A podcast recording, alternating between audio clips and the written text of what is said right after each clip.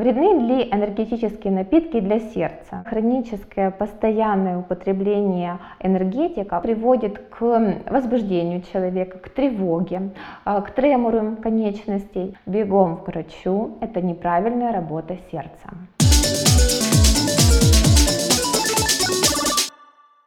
Здравствуйте, я Писаревская Кира Александровна, врач-кардиолог, кандидат медицинских наук. Как много людей не знают, с какой стороны сердца. Ну, вы знаете, я ни разу еще не встречала человека, который бы не знал, с какой стороны сердце. Все знают, что оно находится с левой стороны, но мало кто знает, что практически большая часть сердца находится именно посередине грудной клетки, за грудиной. Часть сердца, левый желудочек, его такая основная сильная часть, она находится действительно с левой стороны. Левый желудочек – самая сильная часть сердечной мышцы, поэтому биение сердца мы слышим именно с левой стороны. Какие симптомы самых распространенных заболеваний сердца должен знать каждый? Самый частый симптом, которым обращаются пациенты к врачу, это боль в области сердца. Но это довольно коварный симптом, потому что в левой части груди находится очень много других органов. Есть сердце, есть легкие, плевра, есть кости, мышцы, связки, хрящи, также есть туда проецируются органы средостения. Каждый из этих органов может болеть мы видим, что пациенты очень часто обращаются к кардиологам, но также те пациенты, которые действительно болеют, они, как правило, сидят дома. Они думают, о, это остеохондрозик, ой, это нервишки шалят а на самом деле пропускают вот те самые важные минуты или часы, когда мы можем помочь пациенту и не обращаются к врачу и допускают серьезную сердечно-сосудистую катастрофу. Потому боль в области сердца сможет отличить только врач на основании жалоб, других каких-то заболеваний сопутствующих и истории болезни. Врач сможет сказать, боль связана с сердцем или это другие органы. Следующее частое э, состояние – это высокое артериальное давление. Как ни странно, пациенты очень часто приходят и рассказывают, что у меня идеальное сердце, никогда не беспокоило, все хорошо, никогда не болело, я никогда не жаловался, но последние 10 лет у меня высокие цифры давления. И я не понимаю, почему они разграничивают отдельное заболевание сердца отдельно высокое давление. Да, к высокому давлению предрасполагает э, высокий тонус сосудов. Но при высоких цифрах артериального давления сердечная мышца работает постоянно с очень большим напряжением. Э, сердце изменяется, его структура изменяется, сердечная мышца увеличивается.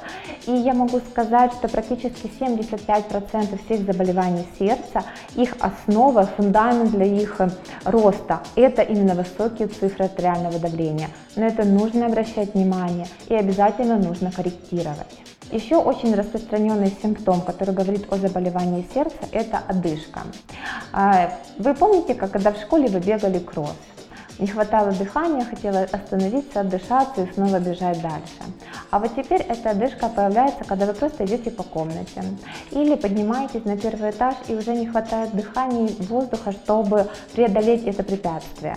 Или прошли 50 метров вдоль забора, постояли, отдышались и снова идете. Это грозный симптом того, что у пациента есть заболевание сердца.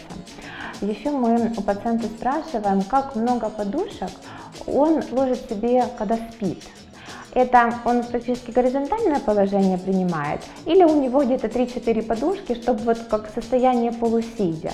А некоторые пациенты говорят, что ой, я даже не ложусь, я, я сплю только сидя, я не могу ложиться. Это проявление далеко зашедшей сердечной недостаточности. Бегом к врачу – это неправильная работа сердца. Также частый симптом – это частое сердцебиение и ритмичное сердцебиение. Это говорит о том, что нужно записать электрокардиограмму, нужно поймать, увидеть, что это за аритмия и обязательно назначить правильное лечение. А, Еще такое грозное проявление аритмии сердца – это потеря сознания. Поэтому пациент, который когда-то внезапно потерял сознание, требует обязательного обследования не только кардиолога. Может это быть причина и в других органах и системах, но в первую очередь нужно обратиться к кардиологу и провести комплексное обследование для того, чтобы оценить работу сердца. Э, также у нас есть такой симптом, как кашель. Он очень неспецифический, он может быть проявлением самых разных заболеваний, но такое понятие, как сердечный кашель, он, его все знают, о нем говорят, но врач только сможет определить, кашель это причина, потому что больное сердце, это проблема в легких или это проявление рефлюкса из желудка в пищевод. Такое тоже очень часто бывает. Потому при всех этих ситуациях необходимо обращаться к кардиологу. Какой образ жизни помогает избежать заболеваний сердца? Ой, ответ очень скучный, неинтересный. Это здоровый образ жизни. Как правило, все ищут волшебную таблетку, выпил, подкрепил сердце, прочистил как ёршиком сосуды, и все идеально. Но настоящая жизнь, она совсем другая. Не бывает волшебной таблетки, а есть ежедневный труд над собой и с собой. Это правильное рациональное питание, это ежедневные физические нагрузки, это полноценный сон, это достаточный питьевой режим, это гармония души и тела. Вы знаете, вот в рекомендациях 2020 года по ведению пациентов с артериальной гипертензией там перечислены пункты, которые помогают сердцу как можно дольше удерживать правильные цифры артериального давления. И вот один из пунктов вынесена йога. То есть, когда человек успокаивает свою нервную систему, входит в гармонию с собой, у него улучшается тонус сосудов, и цифры давления могут снижаться на определенное количество миллиметров ртутного столба. Связаны ли переедание и болезни сердца? Ой, очень связаны. Очень связаны. А, к сожалению, это очень большая проблема для нас. Это ожирение и избыточная масса тела. Практически все пациенты с артериальной гипертензией имеют избыточную массу тела. Уже доказан тот факт, что жировая ткань сама по себе, она как дополнительный эндокринный орган. Она продуцирует гормоны, которые негативно влияют на работу сердца, на инсулинорезистентность повышают, а, на обмен, опять же, того же самых липидов и приводит к тому, что сосуды у нас забиты холестериновыми бляшками. Это все переедание. Э, в моей практике очень часто я сталкиваюсь с тем, что у пациента, которое было ожирение, например, третьей степени, и он принимал эм, препараты для коррекции артериального давления, похудев из 150 кг до 100, пациент полностью отменяет всю терапию, потому что все процессы нормализовываются. Артериальное давление становится в пределах целевых значений, цифры пульса также изменяются и уходит одышка, которая пациента так беспокоила. Поэтому это очень важный момент. Также хочу сказать, что важна не только наличие жировой ткани, а еще ее распределение. Научно доказано в том, что абдоминальное ожирение, это в районе живота, оно очень метаболически неблагоприятное.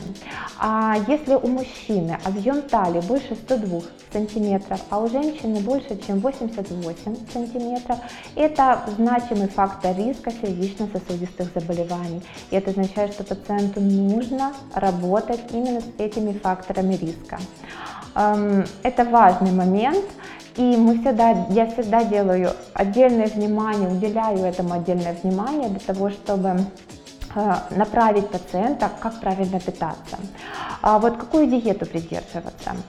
Главный момент это должна быть не диета, которую, ну, если пациент, грубо говоря, месяц или два месяца будет есть только воду и гречку, у него все нормализуется. И сахар, и холестерин, и давление, возможно, даже он похудеет. Но как долго сможет человек придерживаться этого образа жизни? Через 2-3 месяца он придет и скажет, вы знаете, не хочу я больше ни с вами, ни с кем работать, я буду жить так, как я жил раньше. Потому тут очень важная золотая середина, когда пациент начинает и придерживаться того образа жизни, который он может соблюдать длительное время, на долгосрочную перспективу. Если я сейчас э, запрещу пациенту кушать все и вся, он не сможет 2-3 месяца, и дальше его нервная система сорвется, и дальше будет неправильное питание. Какие принципы питания рекомендованы именно в, при сердечно-сосудистых заболеваниях? Это принцип среднеземноморской диеты, когда много овощей и фруктов, когда есть эм, бобовые, когда есть рыба, дозированные физические нагрузки и даже вот дозированное потребление вина сухого. Вот эти все моменты, они улучшают обмен углеводов, обмен липидов, они способствуют как можно дольшему удержанию сердца здоровым. Вы знаете, там проводили исследования, сказали, метаанализ многих исследований, и сказали о том, что э, если пациент придерживается среднеземноморской диеты, то риск общей смертности снижает на 10%. У нас не все препараты имеют такую большую эффективность, поэтому это очень важно. Может ли сердце болеть из-за любовных переживаний? Ой, может. Сердце может болеть из-за любых переживаний, но истинно ли это сердечная боль или вот как так называемый кардионевроз? Вы знаете, наше сердце, оно само по себе не работает в вакууме. Его работа зависит от всего организма. И в первую очередь от работы главнокомандующего головного мозга. Если сейчас мы находимся в стрессе, любовный стресс, или стресс на работе, или стресс дома, в любом случае включается симпатическая нервная система, система стресса мощный выброс адреналина, который приводит к частому сердцебиению, повышению артериального давления, изменяется работа сердца. Не потому, что сердце больно, нет, а потому что ему говорят, что нужно работать вот так в данный момент. Если это происходит вот непродолжительный период времени, это хорошо. Ничего страшного, сердце выдержит любые нагрузки, когда они непродолжительные. Но если человек находится в сильном стрессе длительное время, Э, сбивается работа самой нервной системы.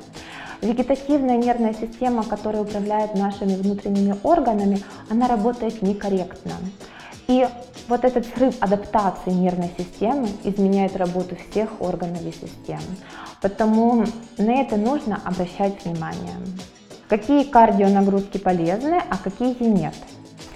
Кардионагрузки очень полезны для работы сердца. Они профилактируют очень много заболеваний. И мы рекомендуем кардионагрузки практически всем пациентам, как пожилым пациентам, так и молодым, как без заболеваний сердца, так и с заболеваниями сердца. Человек с заболеванием сердечно-сосудистой системы, который хочет сейчас приступить к физическим нагрузкам, он должен обратиться к кардиологу для того, чтобы определить свои риски. И уже индивидуально для этого пациента врач может эм, подсказать, какие нагрузки рекомендованы, какие не рекомендованы, а какие нужно ограничить. А, общие рекомендации выглядят так. Всем пациентам необходима кардионагрузка 150 минут в неделю. И дальше пациент распределяет, как ему это удобно. Что такое кардионагрузка? Кардионагрузка – это упражнение, а, в котором задействовано большое количество группы мышц, и которые довольно продолжительные. Это аэробная нагрузка. При этом учащается наше сердцебиение, учащается частота дыхания и тренируется сердечно-сосудистая система.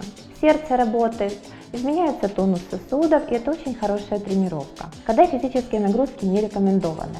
Во время декомпенсации любых состояний, как сердечно-сосудистой системы, так и дыхательной системы, или, например, во время острых респираторных инфекций, когда есть повышение температуры тела. А как мы определяем, что у пациента декомпенсация сердечных заболеваний? Это высокие цифры артериального давления, это сейчас частые боли в области сердца, это э, явно выражена одышка, которая прогрессирует. То есть у пациента, у которого есть заболевание сердца, первоначальная терапия. Когда есть терапия, когда состояние пациента нормализовано, мы можем рекомендовать начинать физические нагрузки. Часто я получаю вопросы, вот у меня был инфаркт, могу ли я заниматься физической нагрузкой? Да, конечно, не только можно, но и нужно. Но для этого нужно обратиться к кардиологу, удостовериться, что назначена правильная терапия, что пациент в стабильном состоянии, и он может спокойно заниматься тем видом спорта, который ему интересен.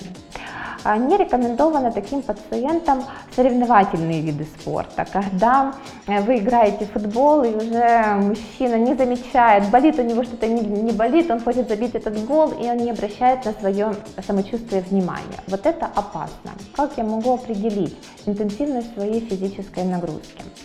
А мы можем э, определять это по частоте пульса. Сейчас очень много умных часов, которые могут это определить. Или же, если нет такой возможности, мы определяем по эм, частоте своего дыхания. Если пациент идет спокойно и может разговаривать со своим собеседником, это не нагрузка, это прогулка. Если пациент идет и не может полноценно, нормально разговаривать, это уже такая довольно хорошая нагрузка, которая говорит о том, что в данный момент его все органы и системы активно работают. И чрезмерная нагрузка, когда пациент может только отвечать односложно «да», «нет» и вообще не может формулировать предложение.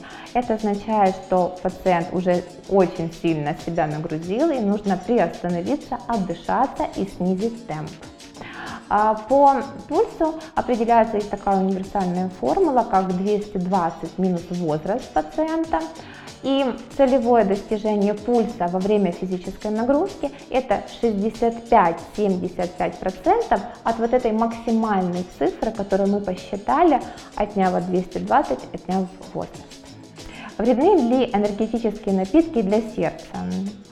Да, вредны. Это энергетики, как правило, кофеин, таурин. Они влияют на центральную нервную систему, они активизируют симпатическую нервную систему, о которой я говорила, активизируется во время стресса, что приводит к возбуждению человека, к тревоге, а, к тремору конечностей, а, приводит к повышению артериального давления, повышению пульса. И так же самое, как я говорила при стрессах. Если это один-два раза, наше сердце это выдержит, ничего страшного не произойдет.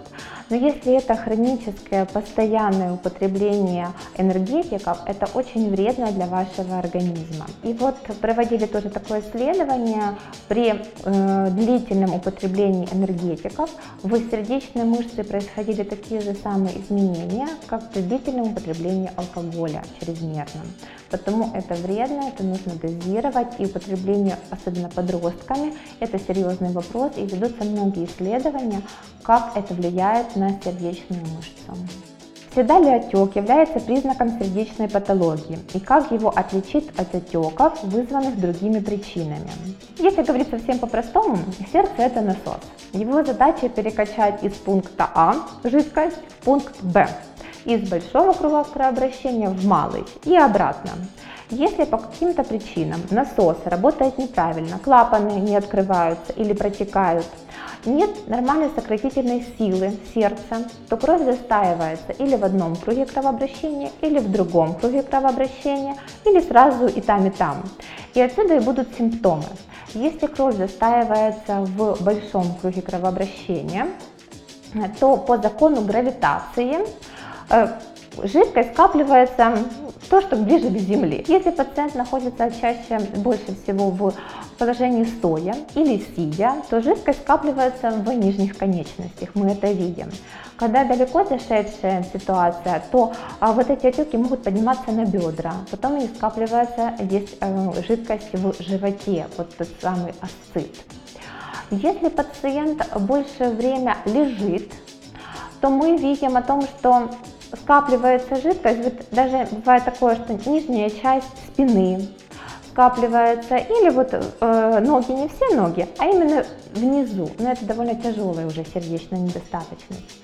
Если э, кровь застаивается в малом круге кровообращения, это проявляется как одышка, потому что малый круг кровообращения это наши легкие. И вот в легких скапливается жидкость, и не хватает для полноценного дыхания объема легких. Всегда нужно обратиться к кардиологу для того, чтобы дифференцировать все-таки какие это отеки. 50 грамм алкоголя не повредит сердце. Но все зависит от того, по сколько раз по 50 миллиграмм вы будете употреблять за этот день. Но если говорить серьезно, в рекомендациях указано так. Можно использовать безопасную дозу а, алкоголя. Это один дринк для мужчины в день. А, и даже один-два дринка для мужчины в день. И один дринк для женщины в день. Что такое дринк? Это 14 мл чистого спирта. Вот если мы уже делаем перерасчет на вино, перерасчет на пиво или на перерасчет на спирт, э, на алкоголь, то как раз 50 мг алкоголя водки можно выпивать в день.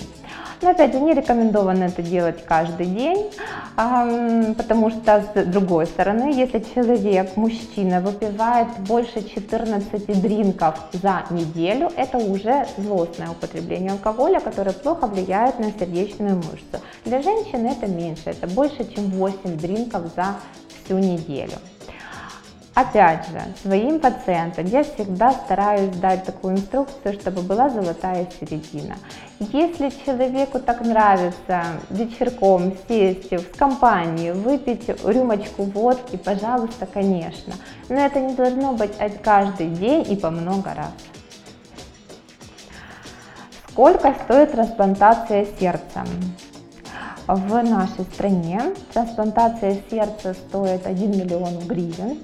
Но в данный момент существует бюджетная программа, по которой пациенты не платят, и за них платит государство. Правда или ложь? Чем старше человек, тем вероятнее он попадет на прием к кардиологу. Да, это правда. Действительно, мы рекомендуем всем мужчинам после 40 лет показаться кардиологу хотя бы раз в год. А женщины немножечко позднее этот возраст, после 55 лет. Почему именно этот возраст? Потому что у женщин есть женские половые гормоны, и они их защищают. Эстроген, прогестерон очень значимо защищают сердце и сосуды. Но когда женщина входит в переменопаузу, когда начинается а, менопауза, женщины реализуются все ее факторы риска, все ее болезни, которые были поставлены на стоп до этого момента. Потому женщины в период переменопаузы и мужчины после 40 лет. Прием аспирина или омега-3 на постоянной основе предотвращает сердечные заболевания?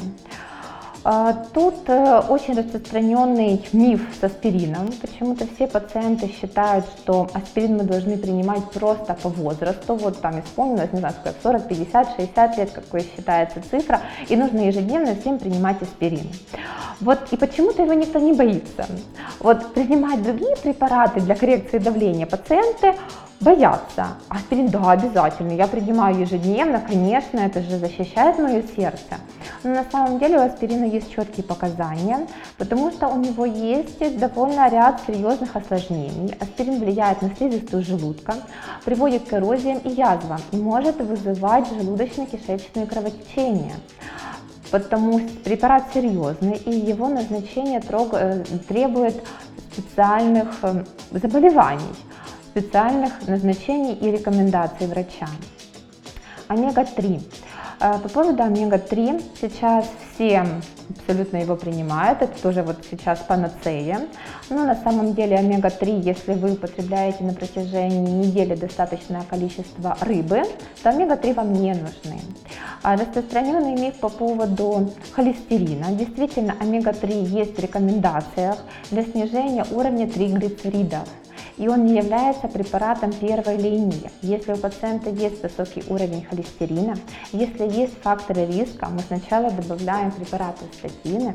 Если у нас не получается снизить триглицериды, мы добавляем фибраты. И только потом мы добавляем омега-3, когда у нас ничего не получается, тогда мы даем омега-3. Сердце самый важный орган в организме человека или нет? Ну тут смотря с какой стороны посмотреть. Действительно, если перестает работать сердце, останавливается кровообращение и смерть мозга и смерть остальных органов наступает очень быстро. В течение 50 минут человека уже нет. Но с другой стороны, если у человека нет мозга сейчас, если тяжелая травма или сейчас мозг не работает из-за большого обширного инсульта, а сердце продолжает работать,